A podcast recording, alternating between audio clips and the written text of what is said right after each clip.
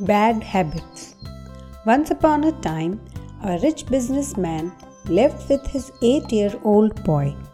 The businessman loved his son but hated that he had some bad habits.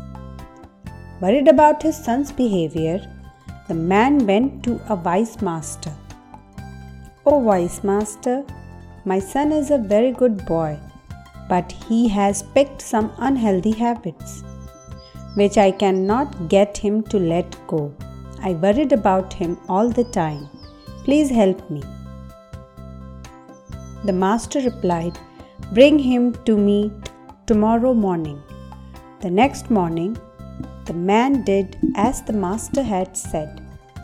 He brought his boy to him. Come on, son, let's go for a walk.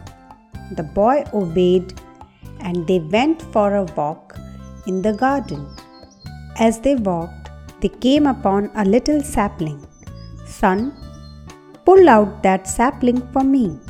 The boy did that easily and presented the master with the sapling. Very well. Now you see that small plant? Pull that out for me. The boy did as asked and easily pulled the plant out. Next, the master asked him to pull a bush. It took some effort, but the boy did that too. Now, see that small tree, son? Pull that out for me. The boy went to the small tree, and though it took him a lot of effort and struggle, he pulled it out for the master. Very well done. Finally, look that big tree over there. Pull that out for me. The boy tried and tried, but the tree did not move. Finally, tired, the boy gave up. I am sorry, wise master. I cannot pull that tree out. It is old and strong.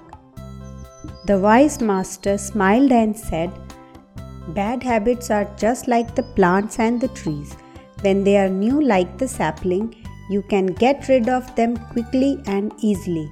But if you let them stay and grow, they grow strong and become like the old tree that cannot be removed. Forgive me, Master. I now understand what my father has been trying to tell me. I will stop all my bad habits from now on. The end.